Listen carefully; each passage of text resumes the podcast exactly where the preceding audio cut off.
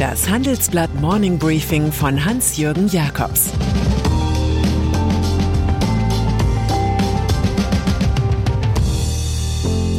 Guten Morgen allerseits. Heute ist Dienstag, der sechsundzwanzigster April zweitausendzweiundzwanzig. Und das sind unsere Themen. Was Paul Sethe zu Elon Musk zu sagen hat. Warum China die Weltwirtschaft ängstigt. Wie die Start-ups grüne Themen entdecken.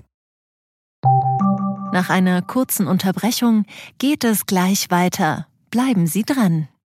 Wenn ich am Freitag Feierabend mache, freue ich mich auf richtig viel Lesezeit am Wochenende. Wenn es Ihnen vielleicht genauso geht, haben wir jetzt genau das Richtige für Sie. Das neue Handelsblatt Wochenende.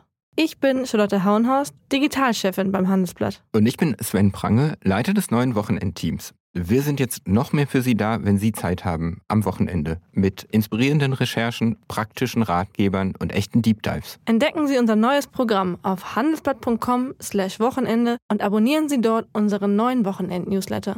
Wir freuen uns auf Sie. Elon Musk und Twitter. Im Spiegel gehörten die Leserbriefe schon immer zu den besten Teilen des Nachrichtenmagazins. Am fünften März neunzehnhundertfünfundsechzig war da eine Zuschrift von Paul Sethe zu lesen. Pressefreiheit ist die Freiheit von zweihundert reichen Leuten, ihre Meinung zu verbreiten. Frei ist, wer reich ist. Der Publizist bezog sich auf deutsche Zeitungen und ihre Besitzer. Heute muss man diese Aussage auf zweihundert Milliardäre der westlichen Welt beziehen. Sie heißen Rupert Murdoch, Mark Zuckerberg, Jeff Bezos, Larry Page, Tim Cook, Robin Lee und Pony Ma. Und seit gestern auch Softwaregenie Elon Musk, der mit Tesla und SpaceX für jene Schlagzeilen sorgt, die er dann auf Twitter kommentieren und mit dem gewünschten Spin versehen kann. Pressefreiheit zweitausendzweiundzwanzig heißt, sein eigener Spin-Doktor zu sein. vierundvierzig Milliarden Dollar ist dem gebürtigen Südafrikaner seine Medienmaschine wert. Deren Management gab den Widerstand auf. Dank Morgan Stanley, Barclays, Bank of America und B N P Paribas lag außerdem ein handfester Finanzierungsplan vor, gesichert mit Tesla-Aktien. Die Aktionäre werden den kapitalistischen Mehrwert der Kurznachrichtenplattform sehr lieben. Neuverleger Musk will seine publizistische Waffe rasch von der Börse nehmen. Musk ist Machtmensch und Kontrollfreak. Dem Medium Twitter hat der reichste Mann der Erde eine übermäßige Zensur von Inhalten und Gefahren für die freie Meinungsäußerung vorgeworfen. Donald Trump kann hoffen, schon bald vom Twitter-Bann entbunden zu sein. Der Ex-Präsident hält den Sturm auf das Kapitol für freie Meinungsäußerung. Man muss Paul Sethe lesen. Corona-Krise in China. In einzelnen Stadtteilen Pekings beginnen die Anwohner, Vorräte zu horten. Angesichts neuer Todeszahlen haben sie den strikten Covid-Lockdown in Shanghai im Blick. Corona-Massentests prägen das Leben in Chinas Hauptstadt. Die Folge: trudelnde Börsen an den Weltmärkten, ein fallender Ölpreis. Der Aktienindex Shanghai Composite sank um fünf Komma eins Prozent. Daneben sich die Schwächen beim DAX mit minus eins Komma fünf Prozent und bei Frankreich C A C vierzig mit minus zwei Komma zwei Prozent noch milder aus. Wobei Emmanuel Macrons Wahlsieg in Europa eigentlich positiv auf die Börsengemeinde hätte wirken müssen. Bisher hat China als zweitgrößte Volkswirtschaft der Welt im Gegensatz zum Westen null Toleranz gegen das Virus praktiziert. Omikron macht diesen Kampf schwierig bis aussichtslos. Wirecard. Das Fahndungsfoto von Jan Marsalek sieht ungünstig für ihn aus. Bei Tinder oder Bumble würde man so etwas nicht einstellen. Aber im noblen Moskauer Vorort Rasdori, in den er im Juni zweitausendzwanzig geflohen war, wird der Ex-Vorstand des Betrugskonzerns Wirecard sein Aussehen verbessert oder bis zur Unkenntlichkeit verändert haben. Mit der neuen Adresse versucht die Münchner Staatsanwaltschaft erneut, Marsaleks habhaft zu werden. In dem abgeschirmten, blickdichten Moskauer Oligarchenviertel soll sich der Österreicher bis vor kurzem unter Obhut hoher Funktionäre des Geheimdienstes befunden haben. Vielleicht haben sie gelegentlich gemeinsam darüber gelacht, wie leicht sich das westliche System dank unwilliger Wirtschaftsprüfer, laxer Kontrolleure, schläfriger Aufsichtsräte und bürokratischer Ministerien im Fall Wirecard destabilisieren lässt. Christian Lindner. Zwei Argumentationslinien prägen das Bundesfinanzministerium des Christian Lindner. Erstens, nichts ist auf Kante genäht, und zweitens, zweitausenddreiundzwanzig greift die Schuldenbremse. Das gilt auch für die neuesten Zahlen, die das Kabinett am morgigen Mittwoch als Ergänzungshaushalt verabschiedet.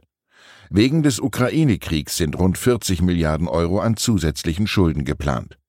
Die Neuverschuldung zweitausendzweiundzwanzig steigt auf hundertachtunddreißig Komma neun Milliarden. Nicht mitgerechnet sind die angekündigten hundert Milliarden Euro für die marode Bundeswehr, die bekommen ein Sondervermögen. Bei der Regierungsrunde wird Bundeswirtschaftsminister Robert Habeck auch eine neue Prognose für zweitausendzweiundzwanzig präsentieren. Danach wächst die deutsche Wirtschaft nicht wie gedacht um drei Komma sechs Prozent, sondern nur um zwei Komma zwei Prozent.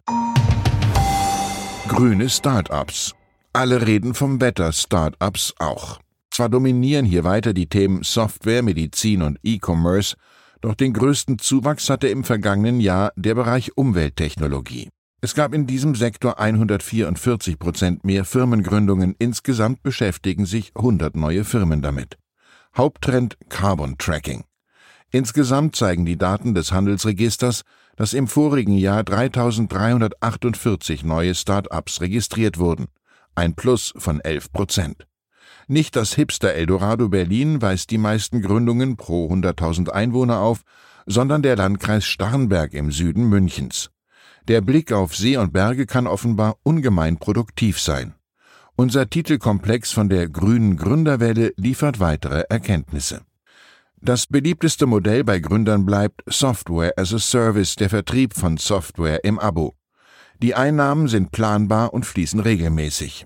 Das zweitstärkste Wachstum bei den Start-ups legen mit einem Plus von sechsundachtzig Prozent die Medien hin. Das liegt am Gaming und Metaverse. Dazu gehören Neugründungen wie die Firma Articulate, die ein Wörterabo mit journalistischem Inhalt verschiedener Medien anbietet. Ebenfalls wachstumsstark sind Versicherungen, die sechsundvierzig Prozent zulegen. Insurtechs wie Hakuna boomen. Dabei vermitteln Online-Händler direkt beim Verkauf wertvoller Produkte beispielsweise eine Versicherung gegen Diebstahl. Gerhard Schröder. Sein Interview mit der New York Times hat die Kritik an dem Altbundeskanzler neu entfacht. S P D-Chefin Saskia Esken legt ihm nahe, die Partei zu verlassen. Uns interessiert, wie bewerten Sie Schröders Handeln?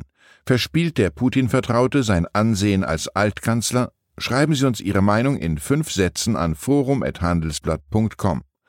Ausgewählte Beiträge veröffentlichen wir mit Namensnennung am Donnerstag gedruckt und online.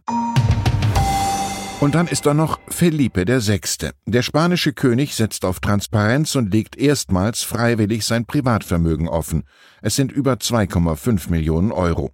Es gehe darum, das Vertrauen der Bürger ins Königshaus mit Vorbildlichkeit, Transparenz, Rechtschaffenheit und Integrität zu verdienen, ließ Felipe mitteilen. Es ist auch eine öffentliche Distanzierung zum Vater Juan Carlos, dessen Affären und Gier der Reputation der Monarchie sehr geschadet haben. Felipes Vermögen stammt aus staatlichen Zuwendungen. Das Bruttojahresgehalt für zweitausendzwanzig sind knapp zweihundertvierundfünfzigtausend Euro. Der in Abu Dhabi exilierte Altkönig Juan Carlos soll dagegen alleine zweitausendacht rund hundert Millionen Dollar von Saudi-Arabien erhalten haben. Auf dieses schmutzige Erbe hat Felipe bereits verzichtet. Ich wünsche Ihnen einen wahrhaft schönen Tag. Es grüßt Sie herzlich Ihr Hans-Jürgen Jakobs. Zur aktuellen Lage in der Ukraine. Registrierung, Zuständigkeiten, Verteilung. Mehr als dreihundertneunundsiebzigtausend Geflüchtete aus der Ukraine sind derzeit in Deutschland. Der Integrationsgipfel im Kanzleramt zeigt, was bei Hilfen für Ukrainer noch zu tun ist. Weitere Nachrichten finden Sie fortlaufend auf handelsblatt punkt com slash Ukraine. Das war das Handelsblatt Morning Briefing von Hans-Jürgen Jakobs, gesprochen von Peter Hofmann. Die deutsche Wirtschaft steht vor neuen Herausforderungen. Und Sie möchten aktiv die Zukunft mitgestalten? Dann sind Sie beim Handelsblatt C F O Summit zwanzig vierundzwanzig genau richtig. Erleben Sie hochkarätige Speaker und C F Os renommierter Unternehmen wie Amazon, Google oder S A P. Seien Sie Teil dieses exklusiven Gipfeltreffens am elften und zwölften Juni in Düsseldorf. Mit dem Code PODCAST sparen Sie bei der Anmeldung fünfzehn Prozent. Alle weiteren Infos unter handelsblatt dash c f o dash summit punkt de.